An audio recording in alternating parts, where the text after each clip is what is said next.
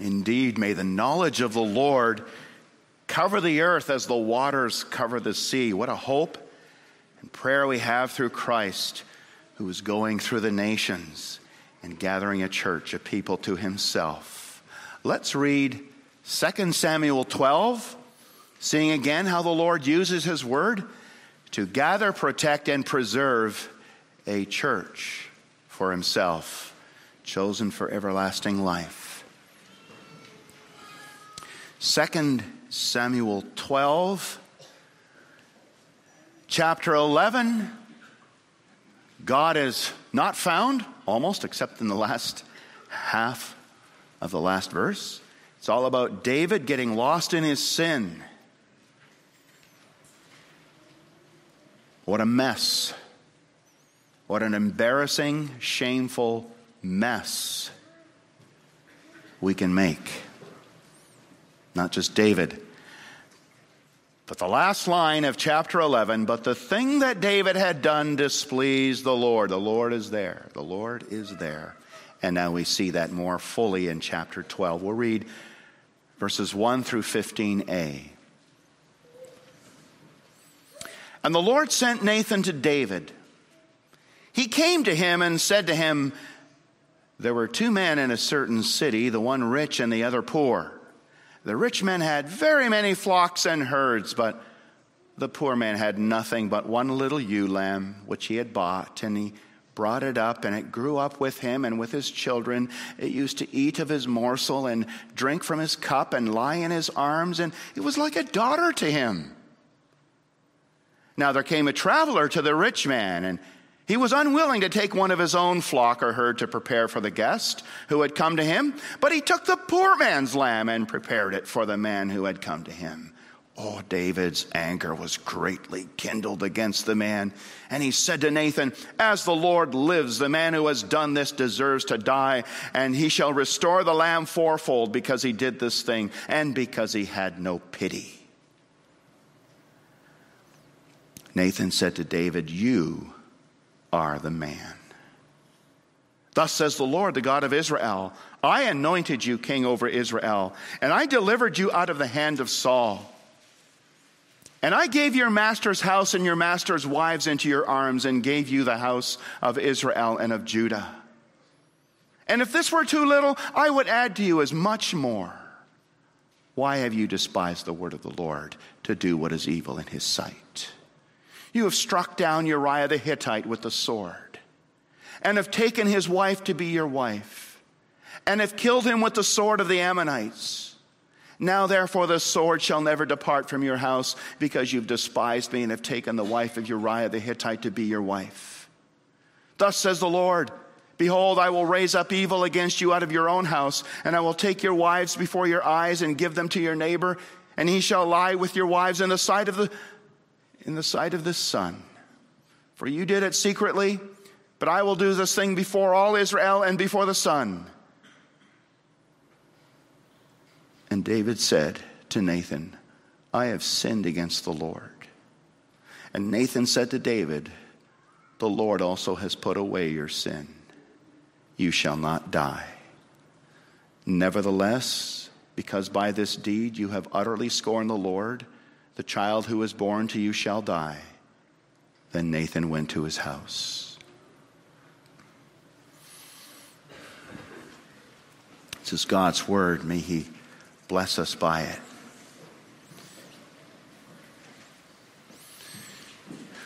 Brothers and sisters in Jesus Christ, 2 Samuel 11 is a story of runaway sin runaway sin. Sin has run away with David, and David has let sin run away with him.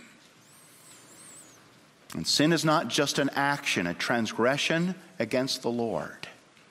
It's also a power that can grip you and drag you away, James 1 says, not by force, but by your own evil desire. Sin grabs you by your own evil desires and you want to run with it. You want to jump on that wild horse for that wild ride.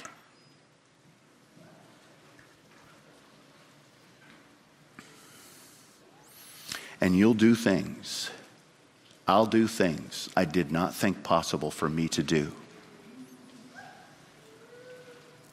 That's how terrible a power sin is. And that's why Jesus has given, given us the full armor of God. Because we need so much protection against this power of sin. And that's why we must put on that armor with prayer every day.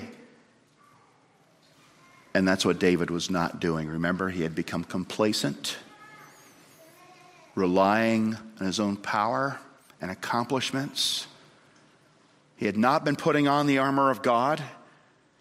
He flirted with sin, and sin then grabbed him with a vengeance, and he was lured by his own evil desires to do terrible things. It's a frightful scene, remember that. It's like coming upon the scene of an accident on the highway and there's blood and bodies everywhere and glass shattered and pieces of metal and tire all over the place. And where do you start? How do you clean this up? That's what sin does. But if 2 Samuel 11 is a story of runaway sin, 2 Samuel 12 is a story of outrageous grace. Something that would make any Pharisee cringe.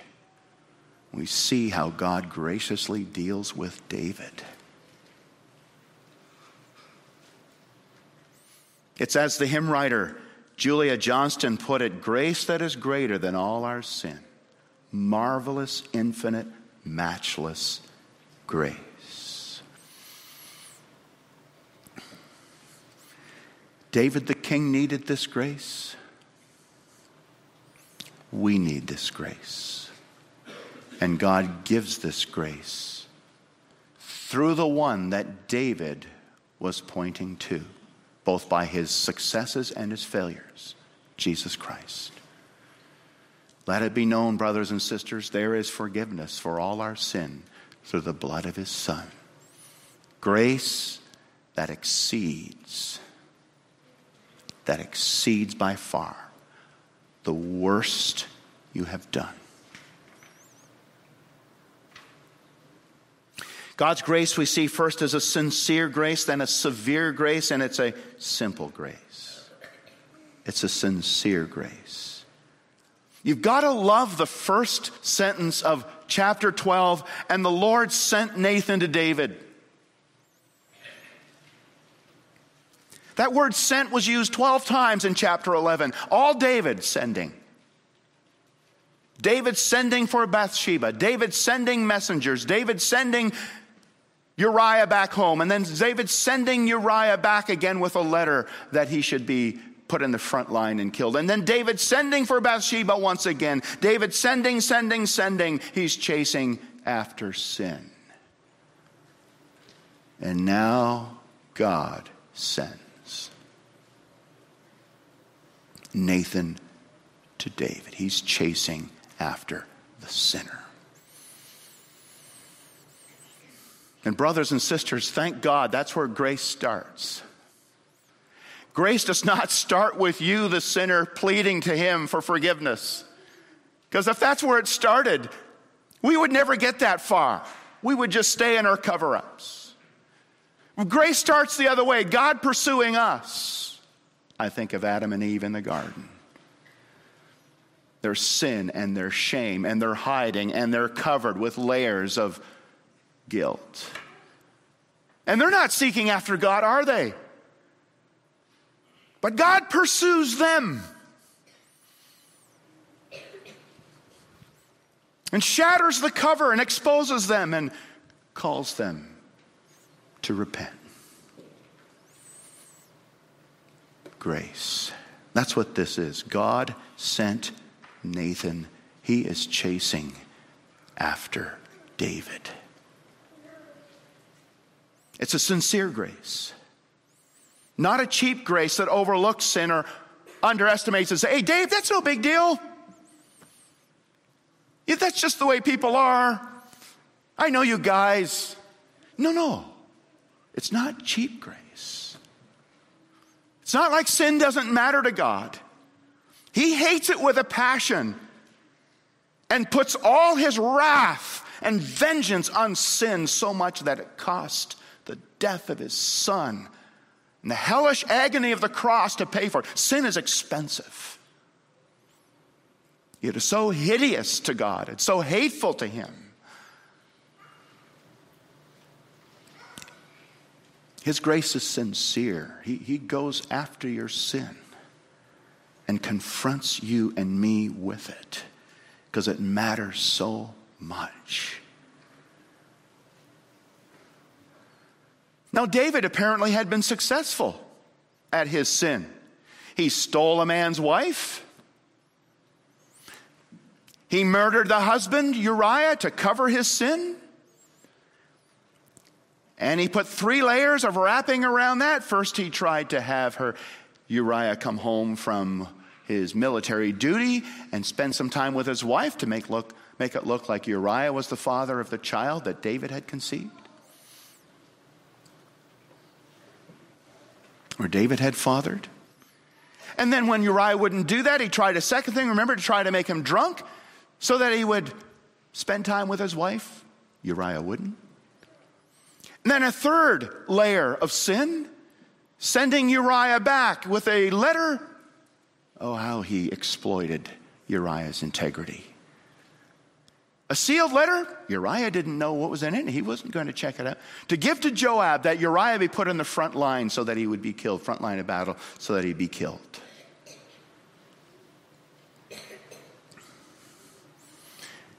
And David is successful. It all works. And he takes Bathsheba to his house, marries her, Everything's good. Everything looks right. David succeeds. But the thing David did displeased the Lord, and the Lord sent Nathan to David. What if the Lord abandoned us when we succeeded at sin? Hey? What if the Lord abandoned us when we succeeded at sin? He could. He could. Leave them in their filth. But in his covenant love, he doesn't. In his commitment to his children to hold on to us and to pull us back from the brink when we're falling away, he comes after us. He sends his word to you. He sends his Nathan, his messengers to you to confront you. He sends a friend, a pastor, an elder. That's grace. That's God not abandoning you. What are you doing with His Word when He's confronting you in your backsliding? Are you shoving it off? Are you making excuses? Are you trying to outwit the person, outsmart the person, and pretend that it's not real? So that you can go over the edge and fall headlong into your own destruction? Or are you going to listen to the grace of the Lord? who loves you as his child and is calling you back. And you're going to cooperate, may we say, with his rescue mission. Are you going to receive his rescue mission? Now, Nathan's message from the Lord is an amazing sermon. It's a parable about two men, though David thinks this is real a rich man and a poor man. Oh, the rich man had many sheep many flocks and herds. Nothing wrong with that. The poor man had just one, one little ewe lamb called Lammy. We'll just give him that name, Lammy, a household pet, almost like a daughter to him. It ate at his table. He fed it with a sippy cup. The kids got their turn to, can I feed Lammy with the sippy cup? What, what a treasure in their home. Just a darling. Such a sweet thing this is.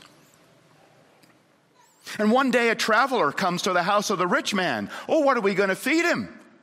The rich man's not willing to give up one of his sheep for the meal or one of his goats. So he goes over to the poor man. He grabs Lammy from her, his master, her master's arms and takes her home and kills her. And barbecues her and puts sauce on her. And they all get to eat lammy. How nice. Oh, David, the shepherd of Israel, the one in, in whom the Spirit of the Lord Jesus still lives, though hidden, grieved, pushed aside, sense of justice and mercy that lives in him. He thinks this is real. This is happening in my country. How can I, in God's name, let this go? And he's, he boils over. This man deserves to die. But first, he's got to pay fourfold. He's got to do justice. And he's showing no pity. And he's condemning himself out of his own mouth because what has he just neglected? Justice and mercy. Living against the Christ, insulting the Christ, defiling Messiah's throne. See, Nathan, filled with the Spirit, is wise. He knows that we're so much better at seeing the sins of others than our own. So I'm going to tell you a story about the sins of somebody else so that you can see your own. Now, God doesn't always use stories like this. Uh, when Jesus approaches Paul, it's you're persecuted. It's straightforward. There's no parable there, but he gets to choose the way he wants to present. But in this case, David steps right in to the trap of God's word. And Nathan says, You are that man. That's right, the holy word of God is a trap. It's a holy trap that catches people in their sins so they don't continue in them to their death. In order to release you again in a better place. It's a trap that confronts us to keep us from going further, deeper, all the way to death. That's God's sincere grace. You are the man who deserves to die. I rescued you from Saul. I anointed you king. I gave you Saul's house and wives. I made you king over Israel and over Judah. And if you needed more, I would have given you more.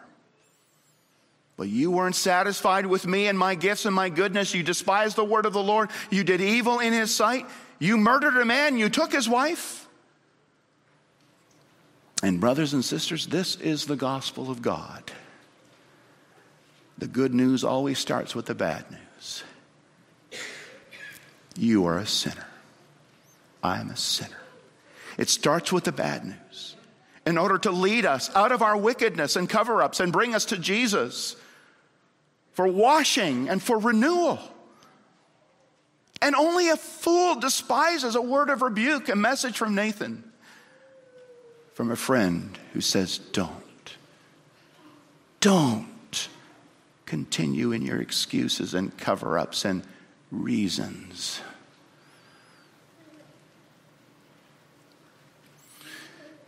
Jeremiah compares the Word of God to a hammer that breaks a rock in pieces. It's meant to rescue us. It's God saying, Turn from your evil ways. I take no pleasure in your death. Turn that you may live. And so I ask you today, what are you doing with the Word of God? His sincere grace that's confronting your sin and your trespasses and the wickedness in your heart and life. Are you just going on and on and taking God's grace in vain? Will you hear? And will you see that He's loving you? Oh, you might not like that Nathan that He sends to you, but God is loving you. God is loving you. God's grace, secondly, is, is a severe grace. Now, therefore, he says after confronting him, and he's going to say, There's consequences to this. Verse 10. Now, therefore, look at verses 10 through 12. The sword shall never depart from your house, because you've despised me and taken the wife of Uriah the Hittite to be your wife. Thus says the Lord, Behold, I will raise up evil against you out of your own house, and I will take your wives before your eyes and give them to your neighbor, and he shall lie with your wives in the sight of the sun, for you did it secretly. But I will do this thing before all Israel and before the sun, and this will happen in the next several chapters. Lifelong consequences for David. It's not always that way. It can be short term consequences, can be longer, can be lifelong sin comes with consequences. But, brothers and sisters, that does not mean that God has not forgiven you. We'll see that. That doesn't mean that God has not completely forgiven you when you repent and turn to Him for grace, to pardon you and renew you and reaffirm His love for you as His child. He does completely forgive, and He will never hold it against you.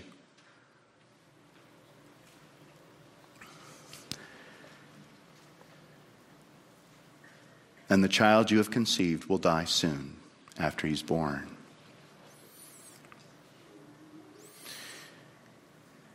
Consequences of our sins. Brothers and sisters, we all live with them to some degree. It could be something as small as not being a diligent student.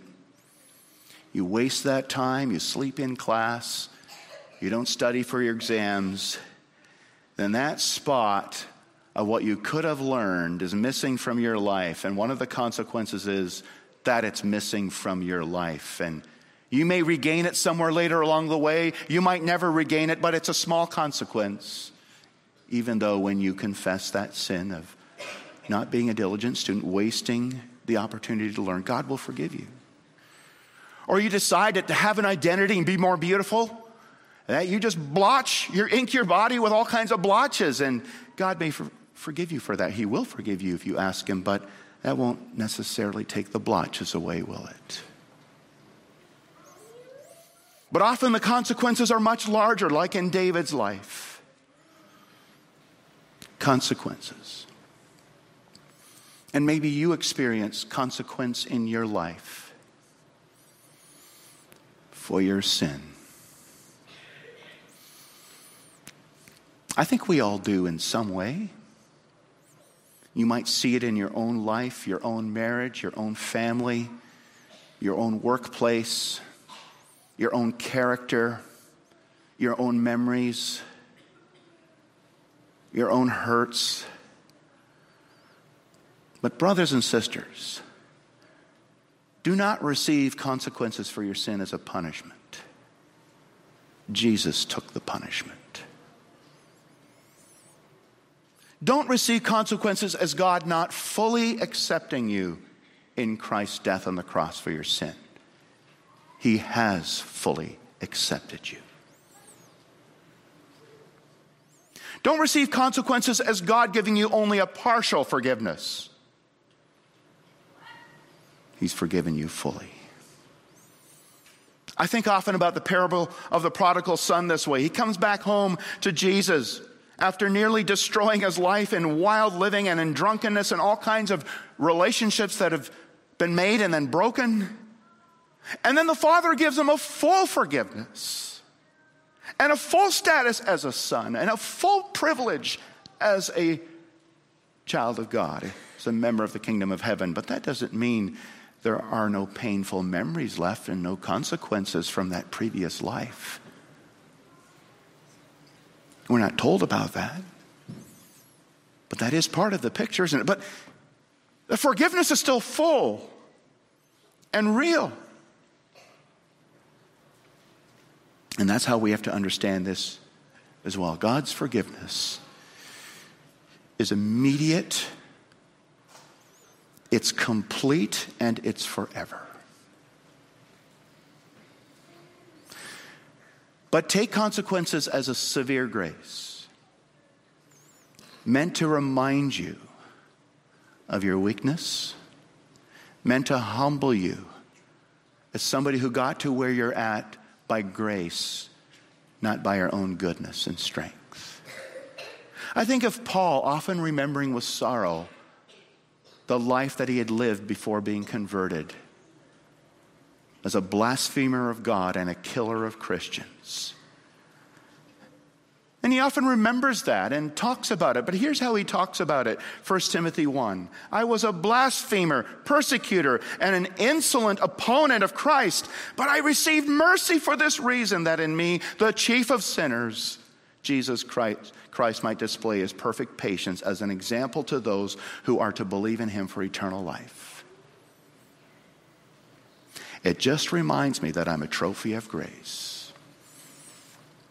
he uses consequences to humble us. He uses consequences to remind us just how much we need the Lord, to remind us that we're still weak and we got to be careful. He uses consequences to strengthen us.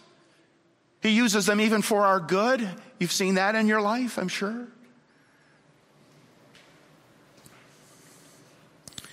Dale Davis, in his commentary, gives the following illustration of God's severe grace. True story. In 1911, two hikers in northern Scotland hiking through the hills and a terrible storm, winter storm, comes upon them and they can't see anything. They don't know where they're going and they stumble their way down one of the mountains, one of the hills, and they find a hut there at the bottom and they take refuge inside. But after two days, their food is gone. They're worried about what's going to happen. They've got to keep going. So they leave, they dig their way out of the hut, and they keep trudging through the winter storm, which is still going on. And they're becoming exhausted, and finally, one of the two guys says, I got to lay down for a nap. I can't take anymore. I need to sleep. He says, No! If we sleep, we die. We'll not wake up again. We got to keep going. No, I'm too tired. And he lays down and he goes down to nap. And the other guy, with his iron boot, kicks him in the face. And he's so mad. And he gets up.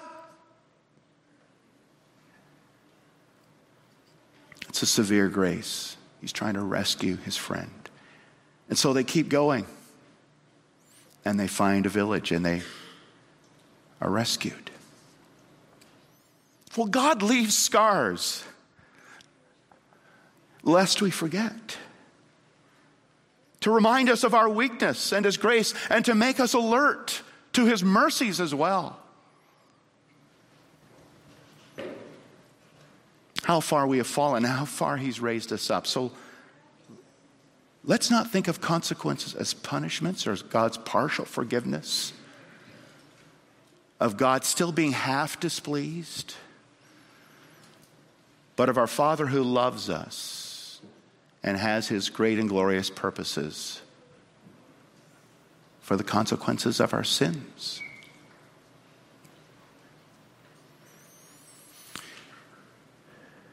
But thirdly, God's grace is still simply grace. Whatever purpose he might have Whatever hidden and mysterious things he's doing behind the scenes, and we don't know yet what it is, still, in spite of all the complications in God's plan, his grace is very simple. When you confess your sins, he forgives you. Period. David said to Nathan, I have sinned against the Lord. And Nathan said to David, The Lord has put away your sin, you shall not die. It's really such a glorious statement. When we confess our sins, He forgives us immediately unreservedly, completely, and eternally. Notice David's confession I have sinned against the Lord. Not a long story with explanations. Well, I was under a lot of, I, this was bad, Lord. But I was under a lot of stress, you know, that I had just fought a, a, war with the Syrians and the Ammonites, and, and, and she was beautiful, and uh, you, you, know how men are, and uh, um, no, no. We have so many attempted evasions through excuses and entitlements and explanations, and they are all rotten to the core.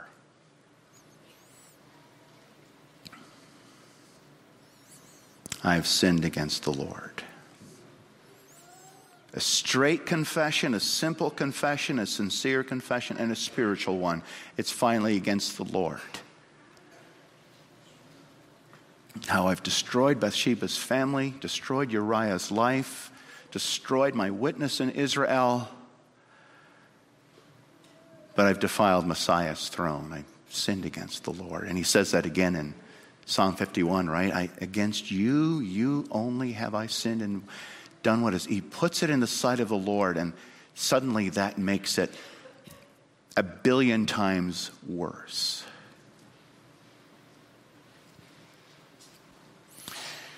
Brothers and sisters, when we confess our sins, God forgives us immediately, unreservedly, completely, and eternally.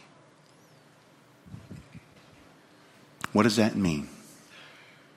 When we repent and confess our sins to the Lord from the heart, God puts them away. Listen to Psalm 32, which we'll sing in a moment. For when I kept silent, my bones wasted away through my groaning all day long. For day and night your hand was heavy upon me. My strength was dried up by the heat of the summer. But when I acknowledged my sin to you, when I did not cover my iniquity, I said, I will confess my transgressions to the Lord. Then you forgave the iniquity of my sin. There we have it again. Simple. And to put away means to cross over it, to step over it. It's one of the only times God uses this word for forgiveness. I will step over it. I will get it behind me. I will put it out of my sight and also the displeasure I have toward you, David, I also put that out of my sight. It's gone. I renew my love for you. The sin you've committed cannot make me love you any less. But why does God forgive? Is because David did such a good job of repenting? No. Was it even because his confession was so sincere? No. Even when we do the best job of repenting possible, it's never perfect. The Bible tells us why. Psalm 51 according to your steadfast love, according to your abundant mercy, forgive me. And Paul says in, in Romans 4 that David was forgiven because of Christ's blood. David is a type of the Messiah and an ancestor of the Messiah, knows that that blood that Jesus will shed for him is what is needed for his forgiveness, for his atonement. And though he can't see it clearly, we can't see that clearly till we get to the New Testament, he knows that God will send his son and put all David's sin on him and all God's wrath for David on Jesus Christ. So that he can take away David's sin from him and take away his displeasure from David.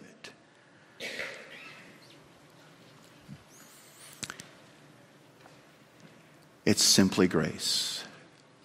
When you confess, from the heart, when you confess, simply, He simply forgives.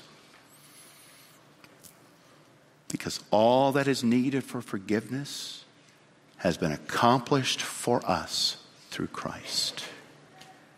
Nailed to the cross, so we bear them no more.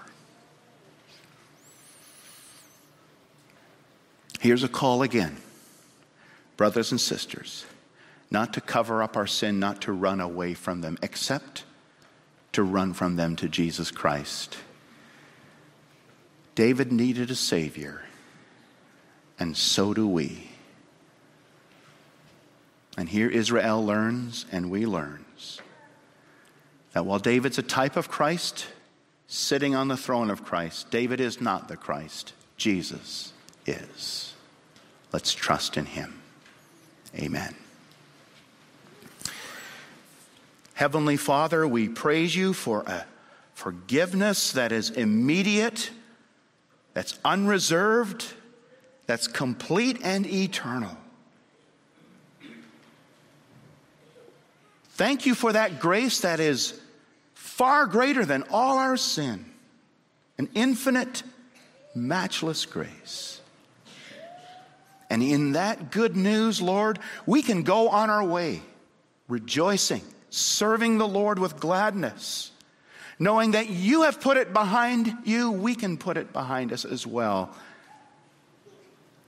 Even though we often continue with the pains of it, we know that our relationship with the Lord is secure. Thank you for this good news. Bless us by it in Jesus' name. Amen.